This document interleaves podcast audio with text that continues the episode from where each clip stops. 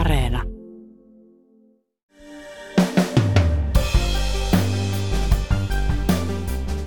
Hoitajien työriita sai tällä viikolla uuden käänteen, kun kymmeniä tuhansia hoitajia koskenut lakko peruttiin viime metreillä ja työtaistelun uudeksi aseeksi otettiinkin mahdollisuus joukkoirtisanoutumisiin.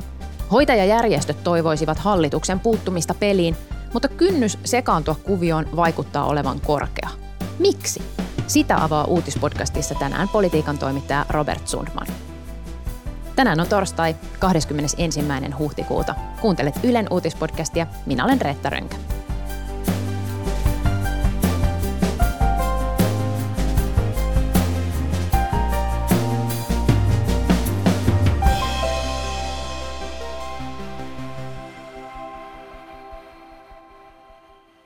Alkuun tiivis tilannekuva.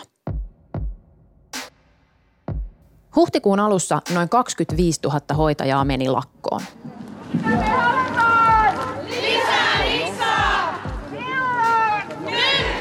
Lakon taustalla on hankala työmarkkinakiista. Hoitajajärjestöt vaativat isoja palkankorotuksia, joihin työnantajapuoli ei taivu. Neuvottelut ovat ilmeisen tulehtuneet. Hoitajajärjestöt, TEHY ja SUPER vaativat valtakunnansovittelijaa jatkamaan alan työriidan sovittelua. Järjestöjen mukaan sovittelua ei ole jatkettu liki viikkoon, eikä osapuolia ole myöskään kutsuttu neuvotteluihin. Samaan aikaan perhe- ja peruspalveluministeri Aki Lindén on valmistellut potilasturvallisuuslakia, joka siis määräisi hoitajat tarvittaessa töihin. Se sai jäsenistön täysin raivoihinsa. Mulla on ollut puhelin tukossa eilisen illan ja yön siitä pöyristyksestä, että kaiken päälle tämä hallitus on valmis viemään hoitajilta lakko-oikeuden. Tällä viikolla lakossa piti alkaa uusi vaihe, kun sen piti laajentua kolmekymmentäviisituhatta hoitajaan. Hoitajaliitot kuitenkin peruivat uuden lakon ja kertoivat alkavansa valmistella joukkoirtisanoutumisia ja että hoitajat olisivat myös valmiita vetämään ammattioikeutensa pois lupaviranomaisvalvirasta, jotta heitä ei voisi lailla pakottaa töihin. Lakon peruuntuessa ministeri Lindén perui myös lain viemisen eteenpäin, ainakin toistaiseksi tai kaavaillussa muodossa. Mä keskustelen Uutispodcastissa tänään politiikan toimittaja Robert Sundmanin kanssa. Hän on nyt työvapaalla, mutta tavallisesti töissä Ylellä ja tekee muun muassa Jaa ei tyhjiä poissa -podcastia. Sundman suhtautuu työmarkkinapolitiikkaan jotenkin tosi intohimoisesti ja seuraa tätäkin työriitaa silmät kiiluen. Selvitetään heti yksi asia. Hoitajajärjestöt siis syyttävät ministeri Lindéniä siitä, että hän mursi lakon tällä potilasturvallisuuslailla, jota hoitajat tosin kutsuvat pakkotyölaiksi. Lindén taas sanoo, että hän toimi lakia valmistellessaan virkavastuulla. Hänellä ei oikeastaan ollut muuta vaihtoehtoa. Kyseessä eivät olleet poliittiset mielipiteet, vaan se, että hänen olisi, olisi niin kuin roolinsa takia pakko turvata se potilaiden turvallisuus tällä lailla. Kuka pakottaa, kuka on oikeasti pakotettu? Siis mursiko, mursiko ja vesittikö Lindén tämän lakon vai ei? Mä ajattelen, että tähän Aki Lindénin ja Milla-Riikka Rytkösen väliseen taisteluun niin jollain tavalla niin kuin kiteytyy ehkä, jos voi nyt vähän vulgaaristikin sanoa, niin herkullisetkin ristiriidat, mitä tässä niin kuin on näkyvissä. Et toisaalta eihän Aki Lindén ole työnantajan edustaja, eihän sinänsä niin kuin murra lakkoa. Työnantajan edustaja on kuntatyön, kunta- ja hyvinvointialue työnantajien K T:n johtaja Markku Jalonen, joka on saanut olla aika piilossa tässä tota ristiriidassa. Vaan, vaan Aki Lindénistä on, on tullut niin kuin tähän tällainen pääpahis tai konna tai tämä niin kuin hoitajien vastapuoli ikään kuin. Toisaalta niin kuin hän on entinen HUSin toimari, hän on entinen työnantajan edustaja jossain määrin, joten varmasti niin kuin hän on siinä mielessä hyvä kohde hoitajaliittojen kritiikille, mutta sitten samaan aikaan hän on tietysti myös demari, hän istuu keskustavasemmistolaisessa hallituksessa, jonka monissa niin kuin puolueissa ja poliitikoissa resonoi tosi paljon se ajatus, että hoitajat kyllä ansaitsisivat ehkä aika korkeatkin palkankorotukset. Ja ehkä tämä niin kuin vast, niin kuin vastakkainasettelu näyttää sen, miten niin kuin ristiriitainen tämä julkisen sektorin niin kuin palkkaneuvottelujärjestelmä on, että, että kuten yksi mun ystävä hyvin totesi, niin eihän tässä neuvotella yrityksen voitonjaosta, niin kuin usein palkka neuvotteluissa neuvotellaan, että kuka saa minkäkin osan voitoista, vaan nimenomaan siitä, että miten niitä verorahoja jaetaan. Silloin valtio aina jotenkin pakosti tulee mukaan. Ja sitten tämä virkavastuu, niin se on ihan hyvä kysymys, että mä ymmärrän tietysti sen hoitajaliittojen kritiikin oikein hyvin, että eikö, eikö muka ole mahdollista, että hoitajat ovat työtaistelussa, että löytyykö aina jostain joku laki, jolla hoitajat voi pakottaa töihin, mutta sitten samaan aikaan tietysti, jos valvova viranomainen, ei siis kuka tahansa ihminen, vaan valvova viranomainen sanoo, että tilanne Suomen sairaaloissa voi vaarantua ja vaarantuukin, niin voiko ministeri silloin jättää niin kuin asioita edistämättä? Et ehkä siihen myös liittyy se, että vähän niin kuin hallituksen väristä riippumatta, niin ministerithän aina joutuu tekemään myös asioita, joita ei ehkä niin kuin tavallaan allekirjoittaisi ideologisessa mielessä. Mutta on... Tämä on jotenkin hirveän kiinnostavaa, kun yrittää miettiä tässä sitä, että esimerkiksi just nämä viime päivien syytökset hoitajajärjestöjen taholta siitä, että just Aki Lindén on nyt se, joka, joka murtaa ja vesittää. Niin tavallaan voisi ajatella, että okei, tämä on, niin kuin, tämä on jonkinlaista spinnausta, halutaan, halutaan niin kuin käyttää tällaisia sanoja ja termejä, vaikka Aki Lindén ei, ei se osapuoli siinä ole. Mutta toisaalta onko tässä just kyse siitä, että itse asiassa hoitajat on ammattikuntana tavallaan ihan erilaisessa asemassa tällaisissa työtaisteluissa kuin jotkut muut ammattiryhmät? Musta, musta noin molemmat on tosia.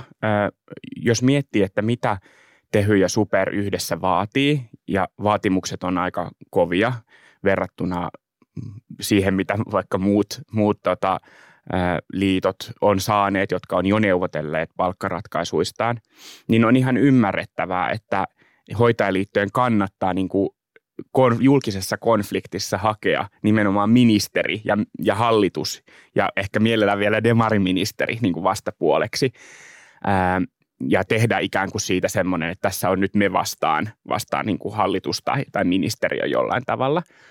Mutta sitten samaan aikaan niin se on ihan totta, että nimenomaan hoitajien lakkoiluun tai, tai työtaistelutoimiin liittyy tämmöinen aika, aika vaikea kysymys, että kuinka paljon sitä niin kuin voi tehdä ja kuinka paljon sitä saa rajata. Että se on aika tasapainottelua.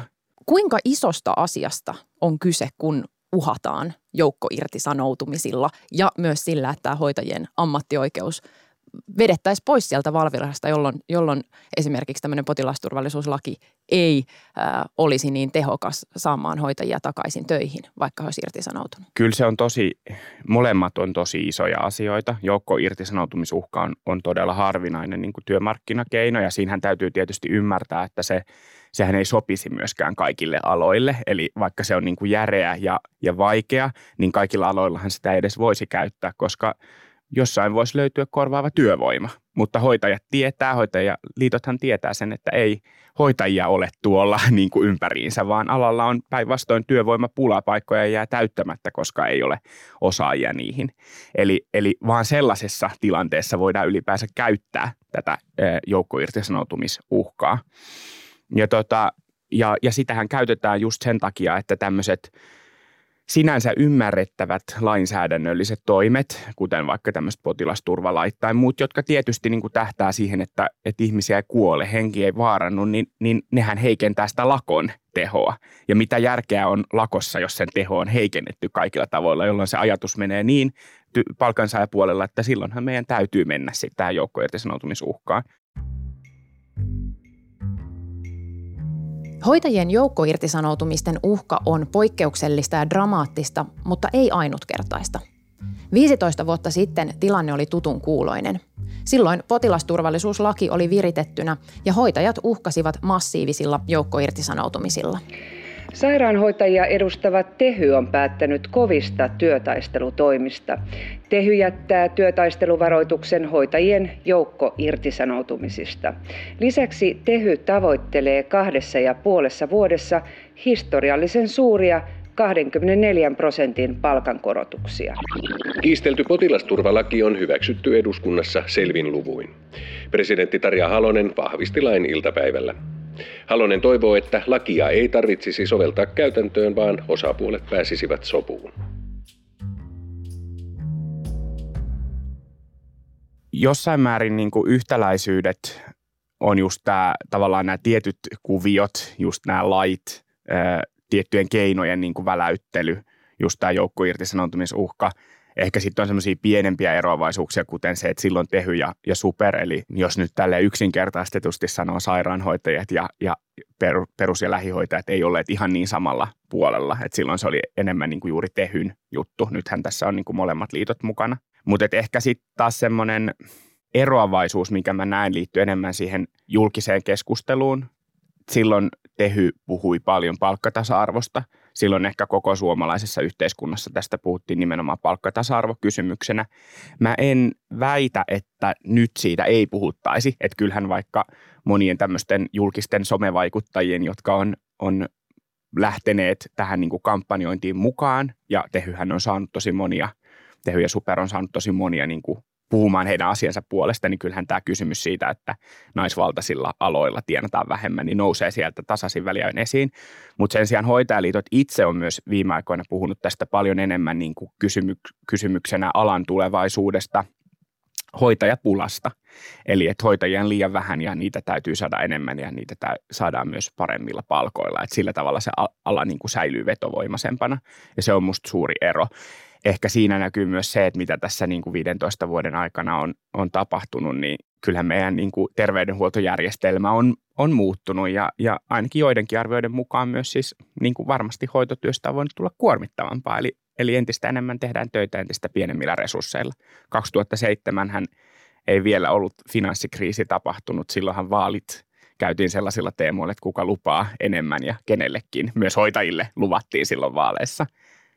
Kaikki puolueet teki sitä. Nyt kuitenkin viime vuosina enemmän puhuttu siitä, että mistä leikataan. Eikä silloin ollut just ollut parin vuoden pandemiaa päällä, joka on niin tosi paljon korostanut hoitotyön merkitystä. Nimenomaan se on tässä iso asia ja mä uskon, että se myös varmaan moniin suomalaisiin, että vaikka tämä palkkatasa-arvokysymys varmasti monia suomalaisia kiinnostaa ja moniin resonoi, niin kyllä varmaan niin kuin voisi vois uskaltaa väittää, että vielä useampi ehkä ajattelee niin, että kun miettii, miten paljon nimenomaan hoitajat ja hoitotyö on ollut ihan tämän koko korona-ajan niin kuin ytimessä ja, tota, ja, ja millaista se työ on ollut, niin kyllähän siitä joku kiitos pitäisi saada muutakin kuin juhlapuhe, kehuja ja kiitoksia.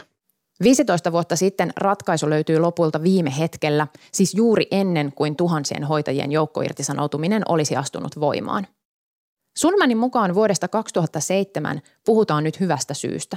Tilanne kärjistyi silloin hyvin pitkälle ja oli monille järkyttävää, kun hyvänä ja turvallisena aikana terveydenhuoltojärjestelmä oli niin lähellä tilttaamista.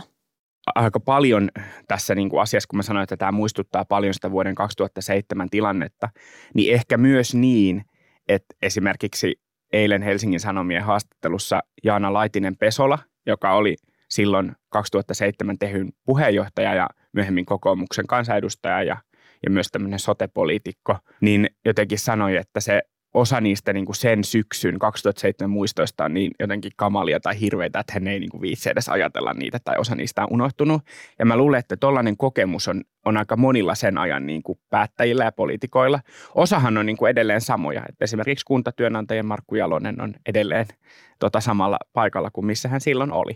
Ehkä niin kuin nämä ajatukset kertoo siitä, että, että on on niin kuin hyvä syy, miksi koko ajan ihmiset viittaa siihen kaksituhattaseitsemän tilanteeseen. Että se on aiheuttanut tosi monille ää, liitoille ja poliitikoille niin kuin tietyn tyyppisen tämmöisen ää, työmarkkinatrauman. Että se on vahinko, että aina puhutaan Sari Sairaanhoitajasta. Mä tiedän, että jotkut väsyy joku on silleen, että no taasko te puhutte vuodesta kaksituhattaseitsemän ja Sari Sairaanhoitajasta, mutta se tavallaan niin kuin merkitys sille oli niin, sille tavallaan niin kuin monien ehkä jopa kokonaisen poliitikkosukupolven niin kuin ajattelulle siitä, että, että millaisia niin kuin herkkyyksiä työmarkkinoihin liittyy, niin se on ollut aika iso. Ja sen takia siitä puhutaan, ei niin kuin huviksi.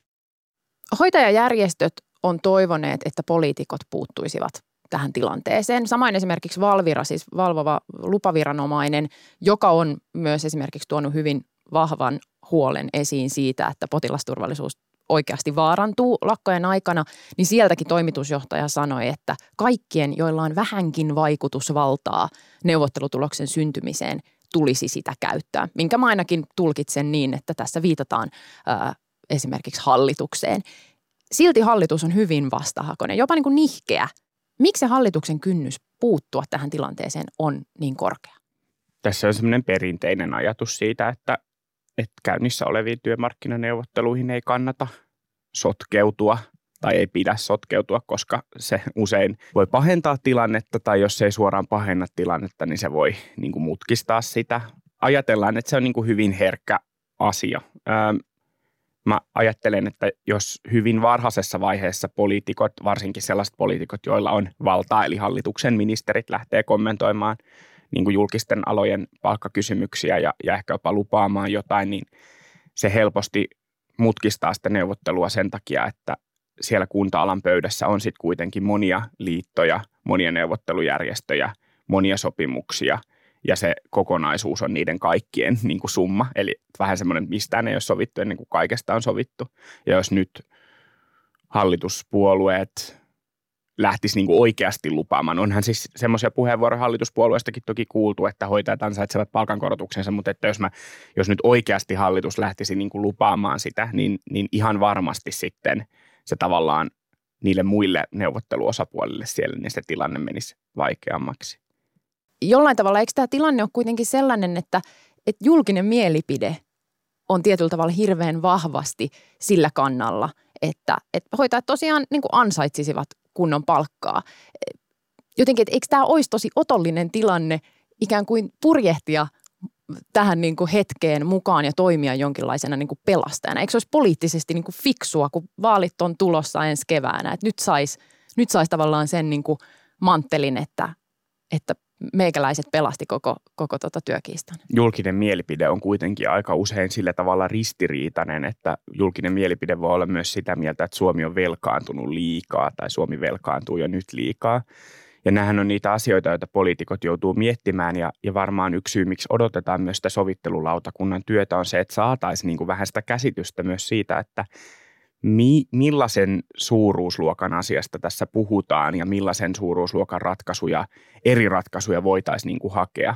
Et kuitenkin jos miettii, niin julkisuudessa esimerkiksi Tehyn ekonomisti Ralph Sund on arvioinut, että että tämän palkkaohjelman jälkeen hoitajien ansiot olisi niin kuin budjeteissa, se palkkasumma olisi yksi pilkku kuusi miljardia euroa korkeampi. Sitten jossain on puhuttu jopa useista miljardeista euroista, jos ajatellaan, että tämä ehkä koskisi niin kuin myös muita työntekijäryhmiä, koska kuten kuntatyönantajat on todennut, niin, niin aika moni ammattiliitto on esittänyt kaikenlaisia pelastusohjelmia, että ei ainoastaan Tehy ja SUPER ole esittänyt pelastusohjelmaa, vaan myös muut liitot puhuvat pelastusohjelmista. Ja, ja sitten kun puhutaan useista miljardeista euroista, niin tietysti voidaan ajatella, että jos valtio ja kansakunta ajattelee, että tähän on varaa, niin varmaan siihen silloin on varaa, mutta tota, budjettikiistat vaikka, niin nehän käydään usein niin kuin kymmenistä ehkä sadoista miljoonista euroista. Eli lopulta ne niin kuin liikkeet on yleensä aika pieniä. Ja sitten jos puhutaan jo useamman miljardin euron heilautuksesta, niin se on niin kuin sen koko luokan asia, että, että semmoisia aiheuttaa vaan tämmöiset koronat tai Ukrainan sodat. Ja tietysti edelleen voi kysyä, että eikö tämä saisi aiheuttaa. Ja varmasti niin, kuin, niin voi ajatella, mutta että se mittaluokka on silti hirveän iso. Ja kyllä musta tuntuu, että välillä tässä keskustelussa se jossain määrin niin kuin unohtuu, koska myös pyöritellään vähän semmoisia pienempiä lukuja, että ei se ole kuin joitain satoja miljoonia euroja vuodessa. Mutta tota, sitten kun se kumuloituu vuosien mittaan ja sitten niin kuin tavallaan pitää laskea se kokonaisvaikutus, niin sitten saadaan vähän isompia lukuja. Ja edelleen haluan toistaa sen, että mun mielestä on ihan ok vaatia sitä, mutta kyllä mä myös ymmärrän, miksi hallitus ei ole ihan heti valmis kuittaamaan sellaista. Justhan meillä oli kehysriihi, jossa niin kuin sovittiin seuraavien vuosien menokehykset. Ei siellä ole ollut mitään tollaista niin kuin liikkumavaraa. Mitä sä ajattelet siitä, että miksi tähän tuntuu olevan niin vaikea saada rahaa, kun samaan aikaan just koronanhoitoon, puolustusmenoihin sitä rahaa löytyy ja kuitenkin aika moni tuntuu tätä hoitajien vaatimusta pitävän ihan niin kuin oikeutettuna? No tietysti se koko luokkakysymys on niin kuin toinen tai, tai yksi asia, mutta ehkä mä vielä sanoisin niin, että se koko luokkakysymys, kun kyse on pysyvästä menojen lisäyksestä. Eli hallitus on tällä kaudella joutunut aika paljon selittelemään talouspolitiikkaansa, niin varmaan kaikki hallitukset yleensä. Ja yksi semmoinen niin kuin ikään kuin toistuva vastaus, mitä on käytetty, on mun mielestä ihan oikeutetustikin nämä kriisit. Että totta kai meillä pitää ö, niin kuin reagoida ja varautua, kun puhutaan koronasta ja kun puhutaan niin kuin sodasta, kuitenkin ihan Suomen lähialueilla. Mutta suurin osahan näistä niin kuin ajatellaan, että ne on niin kuin väliaikaista kriisiin reagointia. Totta kai sitten voidaan puhua puolustusmenojen lisäyksistä, jotka on myös pysyvä, pysyväluonteisia. Mutta sitten tässä puhutaan taas yhdestä pysyväluonteisesta niin kuin menolisäysasiasta. Ja ehkä niin kuin sitten sit, sitä niin kuin ei voi ainakaan samalla tavalla niin kuin selittää, että se ei johtuisi vaan jostain lyhytaikaisesta kriisistä, vaan siinä korjataan niin kuin pidempää asiaa. Ja sitten varmaan jotkut on sitä mieltä, että voisi sen tehdä, mutta sitten varmaan sitä muusta pitäisi leikata ja sitten tavallaan mennäänkin taas siihen, että no mistä se siis olisikaan, mistä leikattaisi.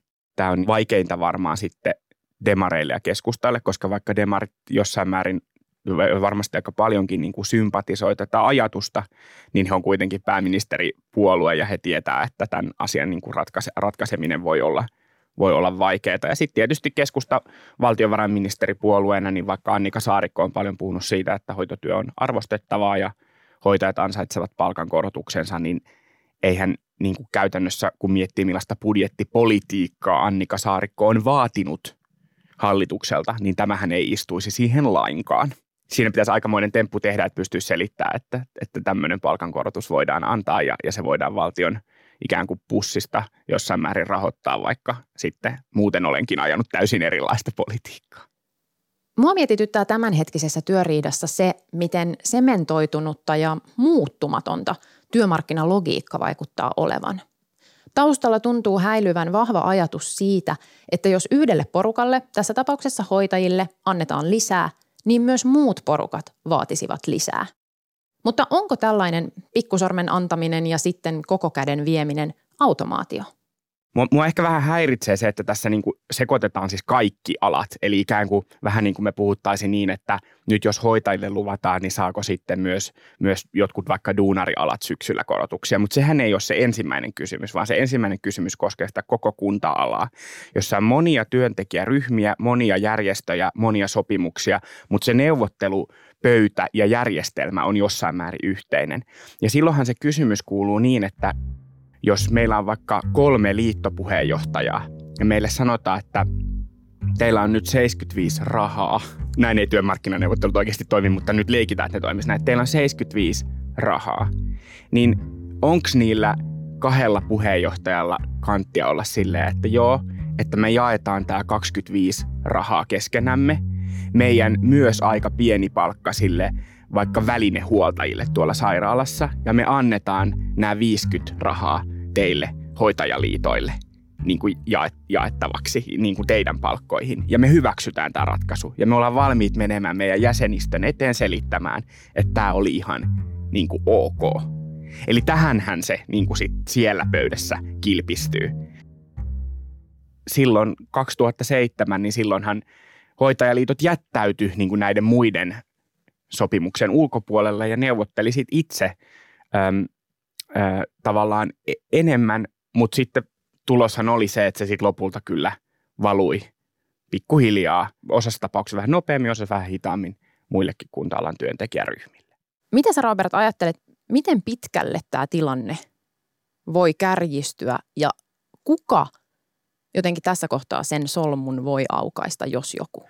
No tietysti mä ajattelen, että kun on asetettu tämmöinen sovittelulautakunta, niin sen, sen työhönhän pitäisi saada tietysti vauhtia ja siellähän pitäisi pystyä sitten kartoittamaan myös ehkä vähän sitä, että kun julkisuuteenhan ei voida sanoa nyt esimerkiksi Milla-Riikka Rytkönen viimeksi A-studiossa toisti, että he voi neuvotella näistä niin kutsutuista tekstikysymyksistä, mitkä siis käytännössä tarkoittaa erilaisia työsuhteen ehtoja, työaikakysymyksiä ja muita tällaisia, mutta tota, että näistä palkka, palkkaohjelmavaatimuksista he ei tule niin kuin joustamaan.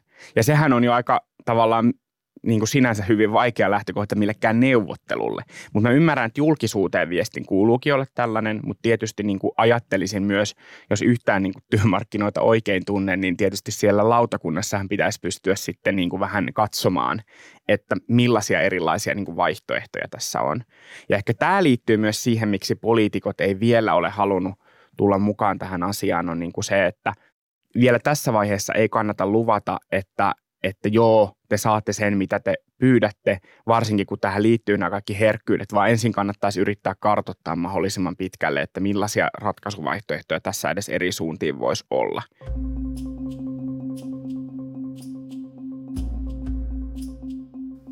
Niin sanot koko ajan, kun puhut tästä poliittisesta väliintulosta, niin käytät sanoja kuten vielä tai nyt on liian varhaista. Eli tavallaan jossain kohtaa kaukaisuudessa siintää todennäköisenäkin se vaihtoehto, että, että politiikkaa tarvitaan, jos siellä neuvottelupöydissä ei, ei sitä niin kuin ratkaisua löydy. Tietysti siinä vaiheessa, kun aletaan puhua sitten siitä, että näitä joukkoirtisanoutumislistoja oikeasti niin kuin kiikuteltaisiin sinne tota, ää, työnantajapuolelle, niin kuin silloin kaksituhattaseitsemän tehtiin, niin sittenhän se tavallaan niin kuin kysymys muuttuu hyvin eri tavalla vakavaksi. Ja sitten varmaan niin kuin paitsi tavallaan siitä ei ole enää kyse vaan siitä, että mitä ministeri Lindén tekee tai ei tee, että millaisia lake, lakeja hän mahdollisesti esittelee valtioneuvostossa tai on esittelemättä, vaan sittenhän tämä muuttuu koko hallituksen kysymykseksi, koska sittenhän käytännössä joukkoirtisanoutumisethan ikään kuin realisoi sen, että sitten meidän terveydenhuoltojärjestelmä on oikeasti ihan tosi isossa vaarassa, jolloin sitten tavallaan niin kuin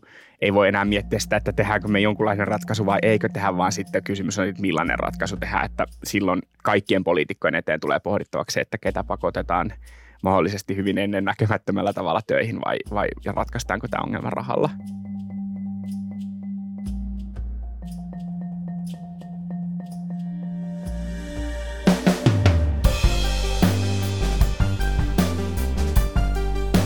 Kiitos, kun kuuntelit Ylen uutispodcastia.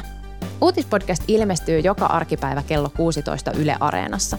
Sieltä löytyvät myös uutispodcastin edelliset jaksot. Voit lisätä meidät suosikiksi painamalla sydäntä. Palautetta voit laittaa sähköpostilla uutispodcast at yle piste fi ja mut löydät somesta at Reetta Rönkä. Tämän jakson äänistä ja leikkauksesta vastasi Sami Lindfors. Uutispodcastissa me syvennymme siihen, mikä on tärkeää juuri nyt. Moi moi!